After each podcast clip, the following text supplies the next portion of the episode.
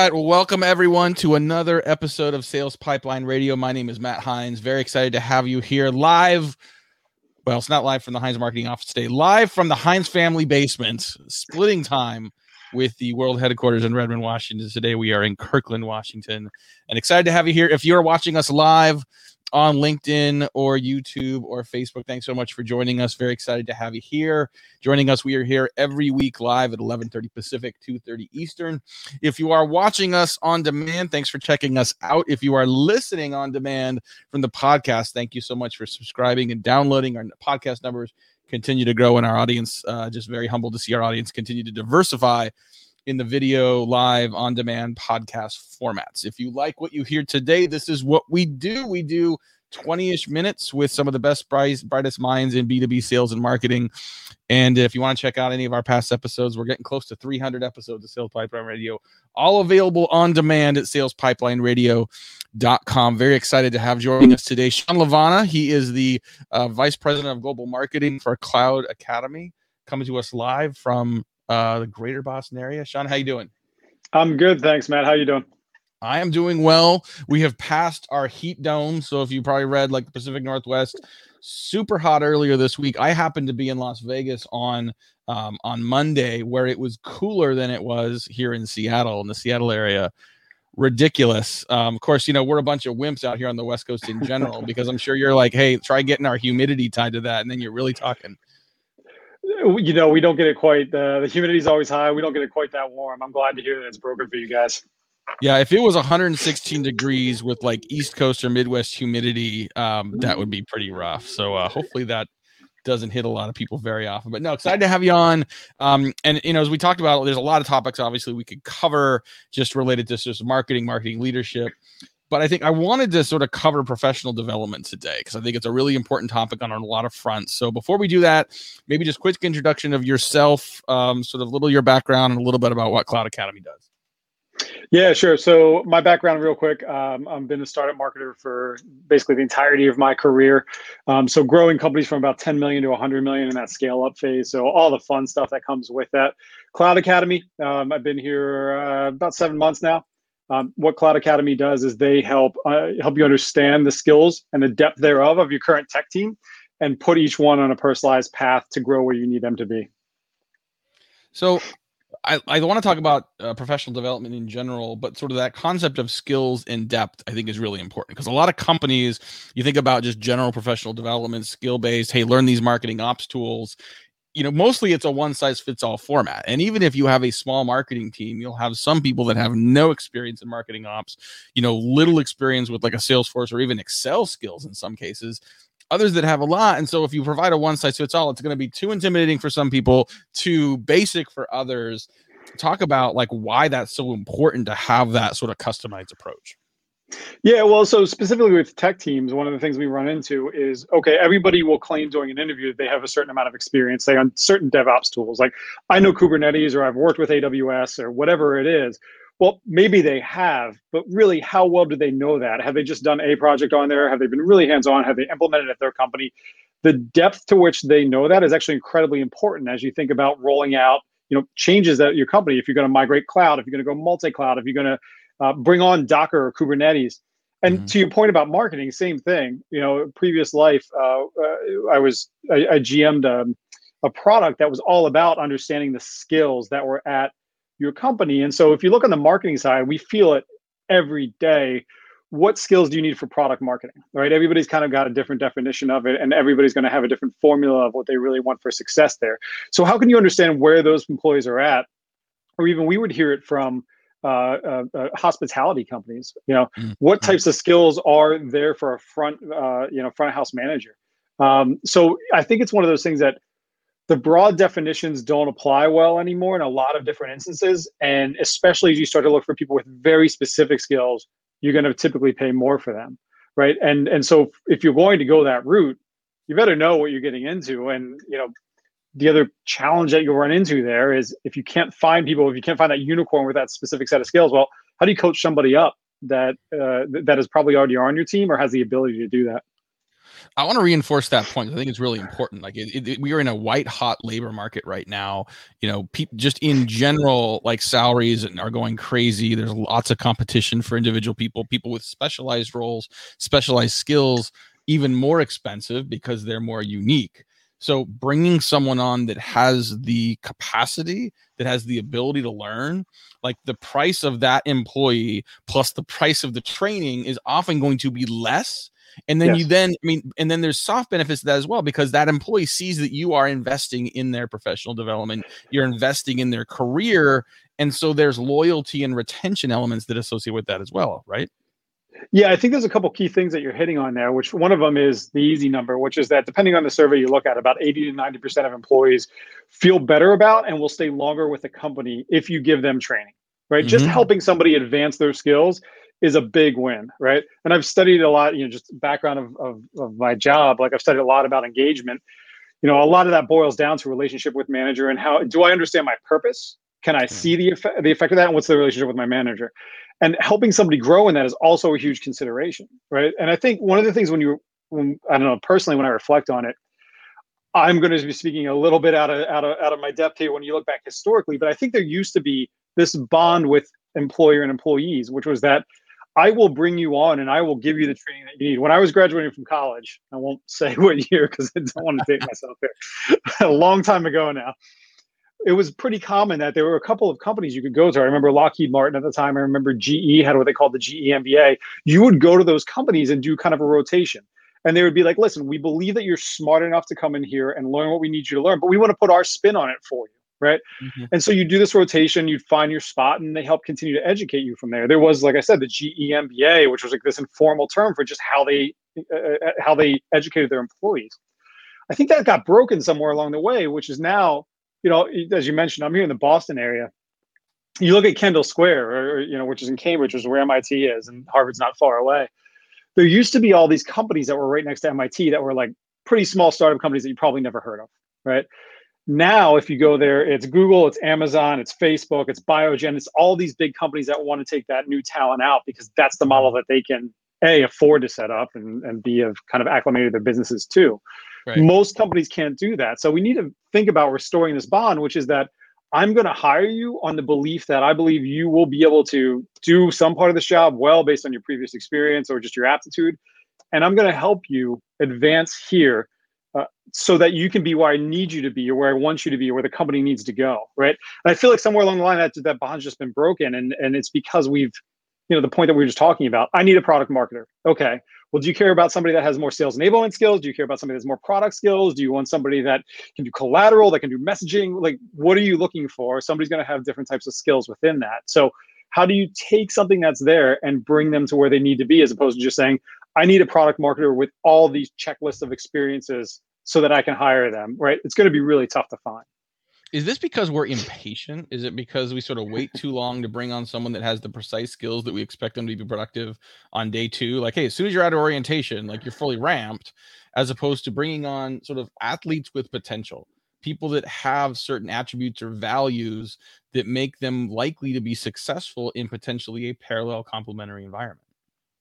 Speaking from my startup experience, it's because we don't have the time. Yeah. Right. We or we don't think we do. Right. It, it's probably yeah. one of the better areas that we can invest our time, but we're like, oh man, the day to day always always gets to it. Right.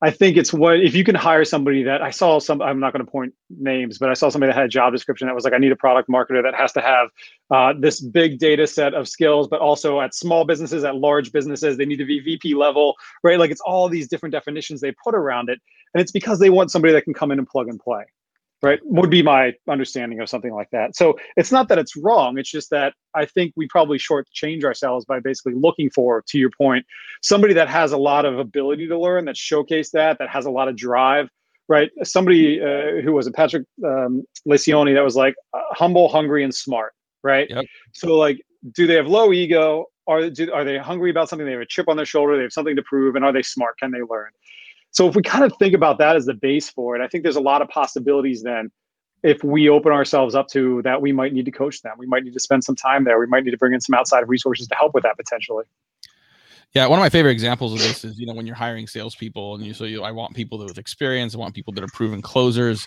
Um, you know, I remember it a startup and we hired someone who had zero sales experience, but was a backup on the Olympic rolling team, rowing team, U.S. Olympic rowing team. And so the, you think about sort of the attributes you need as a successful seller, and the attributes and habits you need as a successful Olympic athlete and no surprise like he killed it. Like he came in he crushed his quota he became one of our best managers. So we had a lot of those skills that that definitely translated into a new role. Um, talking today on sales pipeline radio with sean lavana he runs global marketing for cloud academy. And sean we have a user a, a, an audience question. David Kirkdorfer, thank you for. I don't know why your name doesn't show up on this here, but thank you for checking in. Um, question about work from home, checking about hybrid work models you know, is it harder now to do this? Is it harder to do training and professional development in a remote hybrid environment than when we were all in the office together? Yeah, that's a good question. And and hey, David, um, I, the way I think about that is, you know, if we look at what probably didn't work well, and I'll put this in the context that's probably easier to understand from like a marketing and sales standpoint, um, which is that you know how when you go to, you know, a really good conference and you get inspired by something and you're like, oh man, yeah, we should have been doing that the entire this that way the entire time. And then you go back and the day to day takes over and you don't take that learning or that knowledge or that ability with you, right? So we had this bias towards in person training before that, you know, you would ship people away for five days. Uh, they would go get certified in something, come back, and they're ready to go. The reality is, if they're not getting the hands-on applications, if you're not able to, you know, in the example of the marketing and sales side of things, start making small changes, start making progress towards that vision of what you want to change, it's a lot more difficult for the training to take hold. So I don't know that it matters necessarily physical versus remote, but I do think it matters that somebody can have that hands-on application as soon as possible, if not in real time.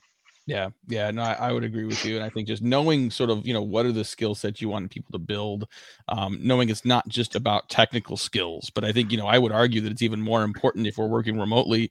You don't have the same team building opportunities. You don't have the same rapport building. You don't have the same communication cues that you would have in person. And I think for those of us that are, I mean, those of us that are old and have been for, done this for a while, we've had that office training. We have that experience. For new employees in the market, that maybe join a company out of school and have not yet been to an office or don't have that experience and training. I mean, that in and of itself becomes an important part. Okay, let's talk a little bit about the reasons why sometimes people don't invest in this. Like, I, my perspective is like, listen, people we employ, I would love if they want to work at Heinz Marketing for the next 30 years, but assuming that most of them will not, what do I do to make sure I can make them as successful and as successful today and at, while their time at the company, but also set them up for the next stage of their career. Like that should be my I consider that my responsibility as a leader and as a business owner as an employer.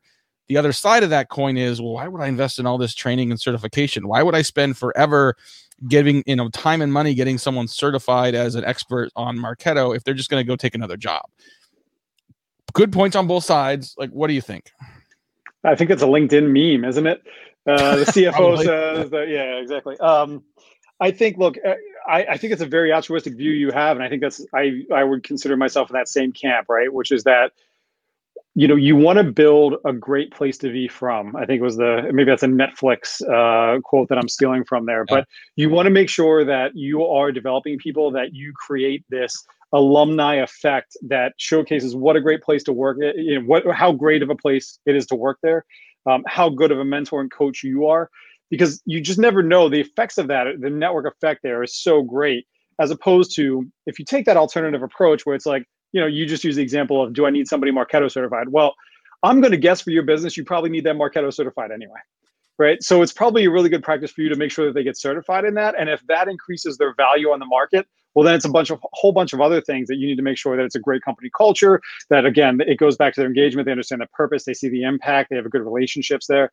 Right those kind of things come into play then if they're increasing their value to the market under your training. However, it's okay. Like if you actually have a really good training program too, it's okay that you can actually start to program that part into it. Where if people, if you don't have that career path that somebody wants and they age out or opt out, that's okay too, as long as you know exactly what you need to do, what what you need to hire in the next one. Right? We we tend to view people's skills as binary. They either have them or they don't, as opposed to can they develop them? What does that mean for here? Mm-hmm. Yeah, no, I think, uh, and I think over time you do also get a reputation in the market for caring about employees, for investing in their growth.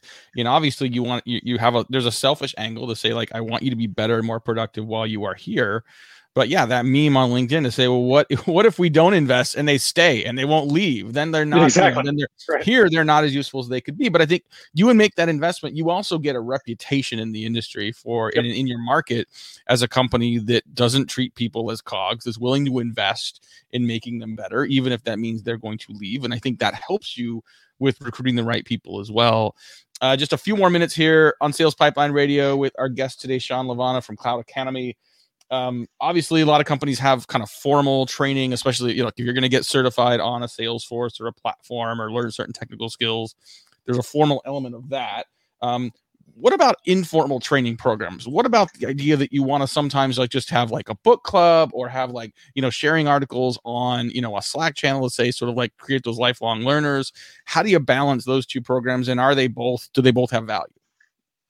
Yeah, of course they do. Um, I think it's you know when you're when it's the more structured stuff, it's like you want them to learn your system or your processes or your company, right? I mean, and the other stuff is just exactly what you're saying. If you're hiring the people that you know you if you're hiring somebody because they're a learner, you want to continue to nurture that and help them learn articles that are thought provoking or where the business is headed. I think one of the things we see a lot on our platform is well, companies will sign on and have a goal. I want to get my team AWS certified by X date, for example, right?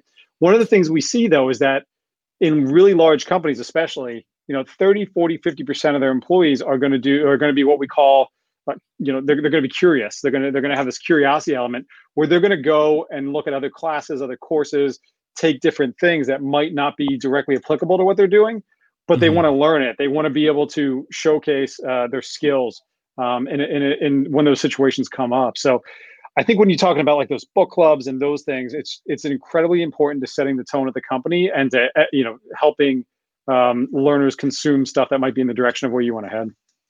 So most of this conversation has focused on our teams and the people we're hiring that we need to do things within the role.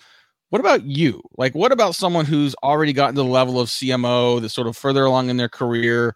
You know, how how do you encourage executives and executive leadership to themselves engage in continual professional development? Well, personally, I always feel like I'm in that trough of despair, right? Like, you know, uh, right? You're like, hey, I've learned a lot. I know a lot about this. Oh no, wait, I'm in the trough of despair, and then maybe you start to climb out and actually learn stuff about it. The the yeah. Dunning Kruger effect, right? Um, I uh, I think for for executives, it can be it can be more challenging, right? I, I think one of the things that I find really helpful is things like what you and Latany run, where you're learning from your peers, right? In in a CMO type group, I think it can be extremely helpful to have. You know, I always struggle with like the. I know other companies that they'll have their executive team read a book and then talk about the findings of it, right? Like for. Mm-hmm. Um, uh, for a while there, there were a couple of you know extremely popular books around that topic. I think that can be helpful, um, but you know, you're gonna. It's a little bit more of that academic way of learning too. So, learning from peers really works well for me seeing what others are doing um, uh, just having that network to go out to to reach out to of people that are going to be in similar spots similar roles maybe haven't been through this before.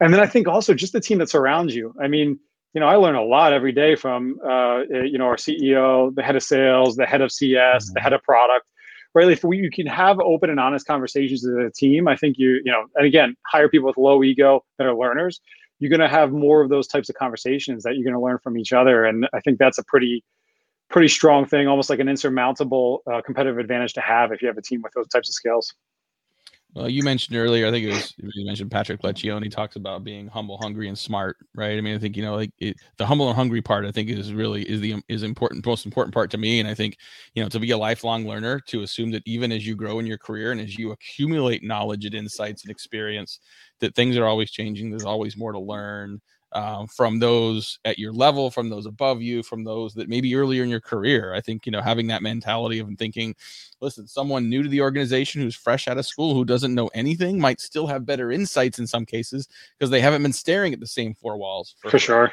Right. So being open to those insights on a regular basis. Your, your, book club thing was interesting to me too. We did a, um, you know, last year, I think maybe last year, the year before, we did something we called the CMO Book Club No Reading Required. And the whole point was like, we're going to take a book, and you know, if you want to read it, great. But like most good book club conversations, use the book as a starting point, and then you're off to the races, and then you're just talking about the topics within it. So if you want to read the book, great. Otherwise, someone's going to summarize it. Summarize it for you. Share. Yeah, yeah, yeah. Smart. Um, awesome. I will Well, say, uh, uh, yeah. So I was going to add on. I think one of the things I tell my team all the time, because obviously fast growing in a startup environment, when they're new to the organization, like write down every thought that you basically have because Oh, yeah. it'll either get validated or not. But your outsider's perspective uh, is is not going to happen again, and it's incredibly helpful and important to the point that you were just making, which is that you can learn from anywhere, right? So we might have valid reasons why we do or don't do something, but we might have also never thought about it that way before. So write it down and seek to validate it or not as you're as you're advancing there. Well, I would I would take that a step further. Like write it down and publish it.